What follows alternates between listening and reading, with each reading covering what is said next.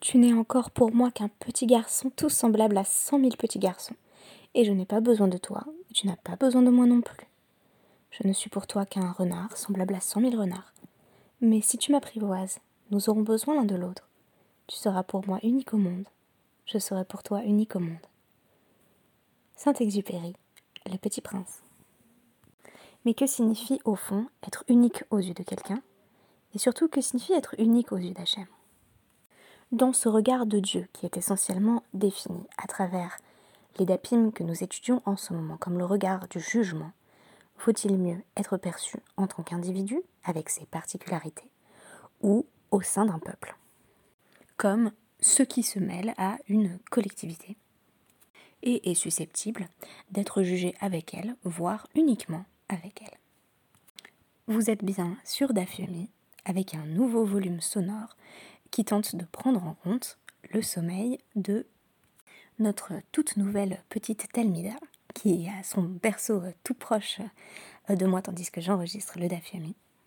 Et je crois que si je continue avec cette voix, certaines d'entre vous finiront par écouter le podcast pour de l'ASMR ou je ne sais quelle autre technique de relaxation plutôt que pour le contenu. Petite réserve d'emblée que je tenais à exprimer. Je ne peux plus vraiment à ce stade écrire, bien entendu dans la préparation du DAF 18 des notes très fournies, prendre beaucoup de notes. Donc là où j'en suis, c'est que je copie-colle des parties du DAF dont je souhaite parler. Et puis voilà, tout simplement, je brode, j'improvise, je vous livre pêle-mêle quelques réflexions entre deux biberons.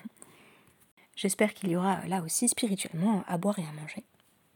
Même si ce ne sera pas aussi structuré qu'autrefois. C'est vrai que sur cette fin de grossesse, j'avais un bon rythme, hein, j'avais réussi à vraiment produire le podcast de façon assez régulière et efficace. Alors on va essayer de tenir le rythme, j'espère que ce ne sera pas nécessairement la quantité au détriment de la qualité. Alors qu'est-ce qui m'a fait penser au Petit Prince ? Alors, en fait, c'était pas en premier lieu l'épisode du renard, même si le parallèle était évident avec l'idée d'être l'unique. Que signifie être l'unique pour quelqu'un, même s'il ne sera pas question justement de l'élection. Bien au contraire, on a l'impression que Rosh Hashanah, c'est le moment où le monde entier comparé devant Hachem, une justice divine qui s'appliquerait pour le coup à l'intégralité de la création. Il n'est même pas question des êtres humains stricto sensu. Non, en réalité, ce qui m'a permis de faire le lien, c'est le fameux dessinement à mouton, puisque vous allez voir que les troupeaux ont la part belle dans le DAF 18 de la Massekhet Rosh Hashanah. Vous vous souvenez de notre Mishnah qui affirmait Rosh Hashanah kol ba'olam ovrin les fanav kivnei Maron. À Rosh Hashanah, littéralement tout ce qui va de par le monde, toute la création passe devant Hachem, Kivnei Maron. Kivnei Maron, c'est justement ce qu'il va s'agir de traduire ici. Alors c'est un passage très connu de Rosh Hashanah, je voulais simplement vous livrer ma lecture, pas paraphraser cette lecture par ailleurs assez classique. Je ne sais pas si vous connaissez ces fameuses 3 traductions. Alors Mai Kivnei Maron, c'est la question que va poser la Gemara. Donc, qu'est-ce que ça signifie, justement, Kivnei Maron ? Il va falloir l'interpréter. Aha, Targimon. Donc, ici, en Babylonie, voici comment on traduit. Kivnei Imran. Le monde entier comparé devant Hachem comme un troupeau de moutons. Resh Lakish Amar, qui est Ma'alot Beit Maron. Selon Resh Lakish, cela signifie que nous sommes tous visibles. Donc que nous comparaissons tous aux yeux d'Hachem, comme si l'on montait à Beit Maron. Donc visiblement il s'agit d'un flanc de montagne. Là encore l'idée de vue surplombante va émerger. Vous allez voir que c'est le point commun entre toutes ces interprétations, à savoir que du haut de la montagne, un peu comme à Masada, on a la possibilité de voir tout ce qui est en contrebas, et donc si on avait un défilé de l'intégralité de la création qui montait par ce chemin, Ma'alot Beit Maron, on pourrait voir toutes les créatures d'Hachem avec un seul regard. Voilà. Donc ça c'est notre deuxième interprétation, celle de Resh Lakish, et on nous dit Amar Aveuda Amar Shmouel, Aveuda a rapporté au nom de Shmouel, K'hayalot Shel bet David. Là, pour le coup, le jeu sur l'étymologie n'est pas très clair ou est totalement absent, on nous dit. Qu'est-ce que ça veut dire Kivnei Maron? Ça veut dire comme les soldats de David. Comme les soldats de David Améler, que là encore, on ne peinait pas à percevoir en un seul regard. Trois images donc, les moutons, la montagne et les soldats, empruntés à des champs sémantiques différents, et pourtant qui présentent des points communs évidents. La première question que je me suis posée en lisant ce passage, c'est « sont-ce au fond des opinions véritablement différentes ?» puisqu'à chaque fois, on a ce point commun.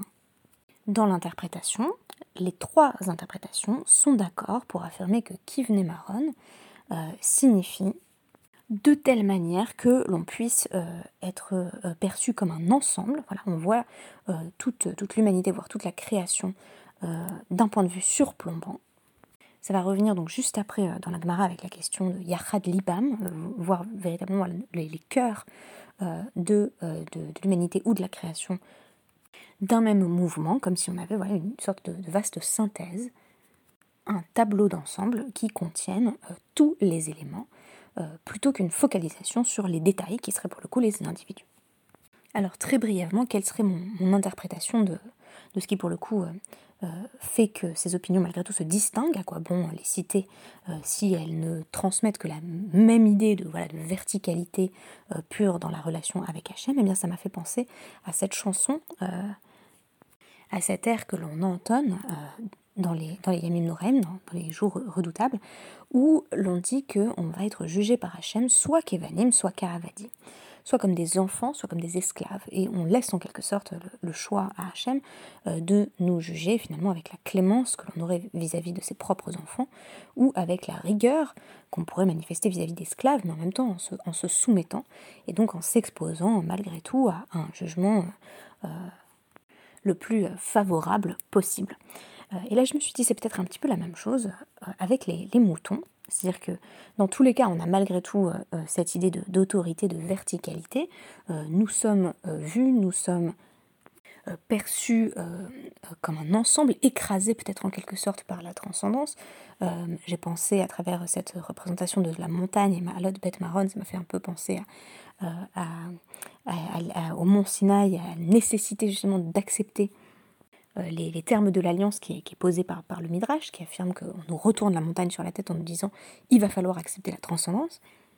Dans ces Ma'alot, je voyais à la fois l'idée d'une ascension spirituelle, d'une forme de quête, donc aller vers la tchouva, monter sur ces hauteurs de Beit Maron, et en même temps l'idée d'une route escarpée, d'un chemin peut-être difficile, qui confirmerait que ni la tchouva ni le jugement ne sont une mince affaire. Et j'ai trouvé que les deux images soldats-moutons étaient assez complémentaires finalement. J'ai vu en quelque sorte comme une extension du Kévanim ou Kéavadim, sommes-nous enfants ou sommes-nous esclaves? Dans les moutons, je voyais un Hachem, un dieu berger, une forme de tendresse. Le berger finalement doit voir tout le troupeau, mais pour pouvoir veiller sur ses moutons, finalement chacun individuellement. Tandis que dans les soldats, on a plutôt l'idée d'obéissance, peut-être une rigidité, peur du jugement, qui fait qu'à mes yeux, on se situe plutôt du côté de Kéavadim à ce moment-là. Quoi qu'il en soit, on voit qu'être jugé collectivement n'est ici ni une garantie de clémence particulière, auquel cas on serait plutôt du côté de la représentation des moutons, ni d'une exigence, d'une rigueur et d'une intransigeance associée plutôt à celle des soldats.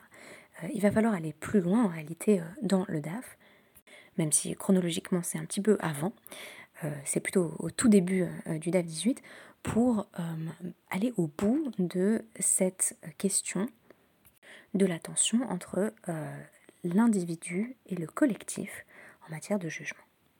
Alors l'extension de cette idée dans la Gemara va être formulée par Rabba Barbar Hana, qui rapporte au nom de Rabbi Yochanan, Vechulan Niskarin Biskira Achat. Toute la création est vue en un seul coup d'œil.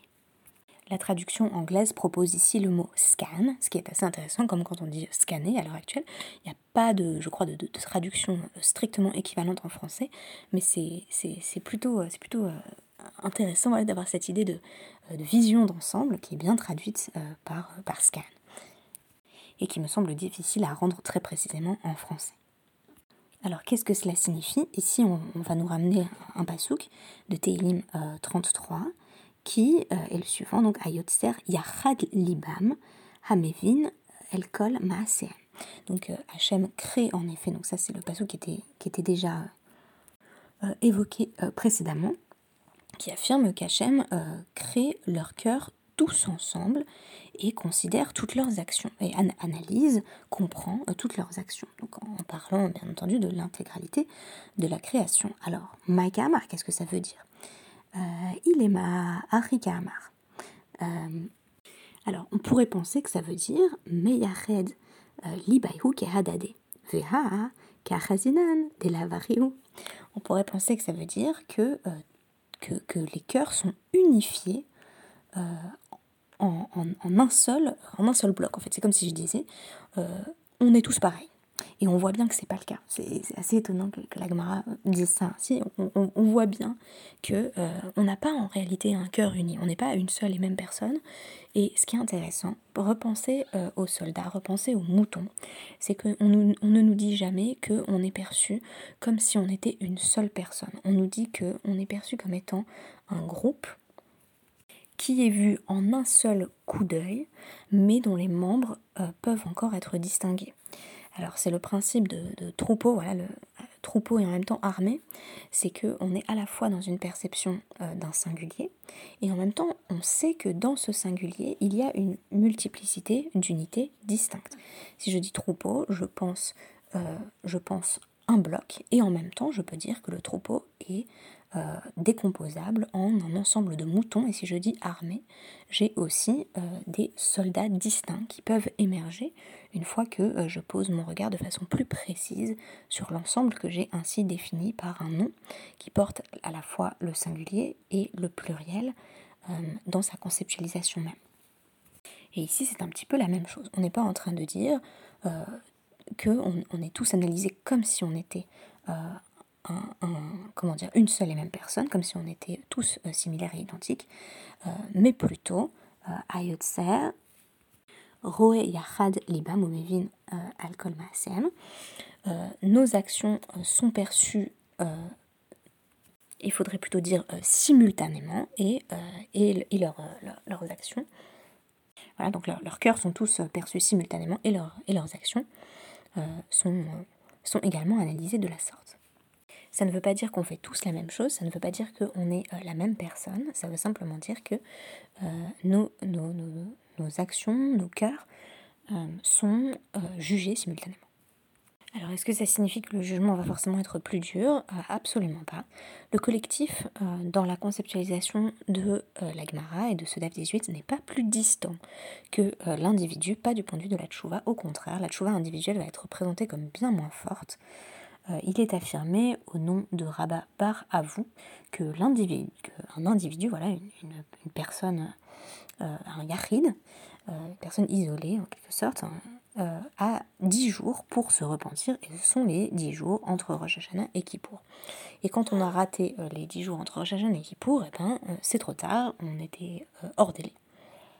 Donc les fameux Yamim Noraim, il est temps de se bouger. Mais la Gemara affirme que pour être jugé collectivement, on n'a pas cette limitation de temps. Celle-ci ne s'applique que à l'individu. Donc être jugé collectivement, peut-être comme des moutons, ce serait mettre finalement plus de chances de son côté pour obtenir le pardon, dans une logique finalement un petit peu inverse de celle qu'on avait vue à travers notre citation en exergue, celle du renard, à savoir que dans une relation privilégiée, on finit par se distinguer comme étant unique. Ici, ce n'est pas le cas. Ici, la perception comme faisant partie d'un collectif va apporter plus de privilèges, et c'est véritablement un thème central de Rosh Hashanah et de Kippour, à savoir qu'individuellement, on ne mérite pas grand-chose, on ne mérite sans doute pas le pardon et la possibilité de se renouveler, mais c'est seulement en tant que communauté, et là il faudrait penser à ce que les Juifs de Kippour qu'on vilipendie tellement ont à apporter justement pour grossir les rangs de ces troupeaux, qui viennent de façon pas du tout péjorative, troupeau ici n'est pas une insulte, qui viennent grossir les rangs des fêtes. Pensez donc à ce que ces personnes apportent à la communauté. Et c'est une idée qu'on va retrouver dans notre DAF avec l'idée Xardine, chez le Tibour, Aino Nirtam. La sentence de la communauté n'est en quelque sorte jamais véritablement scellée. On peut toujours se rapprocher en tant que communauté, donc je disais que c'était véritablement pour moi un thème central des grandes fêtes, et peut-être la raison justement de l'affluence dans nos synagogues aux fêtes. Et à l'échelle individuelle alors ? Eh bien à l'échelle individuelle, notre DAF va préciser qu'à un moment donné, aucun sacrifice va te sauver si tu n'as pas fait de tchouva. C'est quelque chose qu'on va beaucoup retrouver ensuite dans le Mishnah Torah, dans ces très belles pages sur la tchouva. C'est pas apporter des sacrifices qui va faire que tu vas être pardonné. On nous dit donc « Bezevar » ou « Mincha enomit kapar », là tu peux apporter autant de sacrifices que tu veux, tu n'obtiendras pas la kapara. Mais ce qui est intéressant, c'est qu'on nous dit tout de même qu'il y a deux manières, malgré tout à ce moment-là, de s'en sortir. Il n'y a pas de destin oedipien. On nous dit « Midkaper, Torah, Gmiut, Rastadim ». L'étude et les bonnes actions, les actions de bonté, vont malgré tout faire en sorte qu'une personne obtienne la kapara. Alors, on nous mentionne en l'occurrence Rabba et Abaye, qui sont victimes, nous dit-on, alors c'est pas qu'ils ont particulièrement besoin de faire tchouva, mais ils sont victimes, nous dit-on, d'une malédiction familiale, héritée de la lignée d'Élie, en vertu de laquelle ils devraient normalement mourir jeunes, mais comme ils ont étudié et fait des actions de Milot Rassadim, alors on nous dit que l'un va vivre 40 ans, 60 ans au-delà, l'un va vivre 40 ans et l'autre 60 ans au-delà de la malédiction. On échappe ainsi au destin oedipien et à la fatalité à travers Torah et Milot Rassadim. Donc les portes ne sont pas fermées, même pour l'individu. Et cette idée qui est peut-être quasiment un poncif de la Gemara, en vertu de laquelle l'étude de la Torah sauve de la mort, apporte la kapara. C'est quelque chose que j'ai beaucoup vécu dans cette convalescence que je vis à l'heure actuelle. L'étude fait revivre, l'étude me donne de l'énergie de jour en jour, et c'est pourquoi je peux encore vous proposer ces petites études du DAF. Alors là, je suis désolée, à un moment donné, c'était un petit peu déstructuré parce que le bébé s'est mis à pleurer pendant l'enregistrement, donc il y a un petit peu des trous. J'espère que c'est malgré tout compréhensible et que ça aura quelque chose à vous apporter. Merci beaucoup et à demain.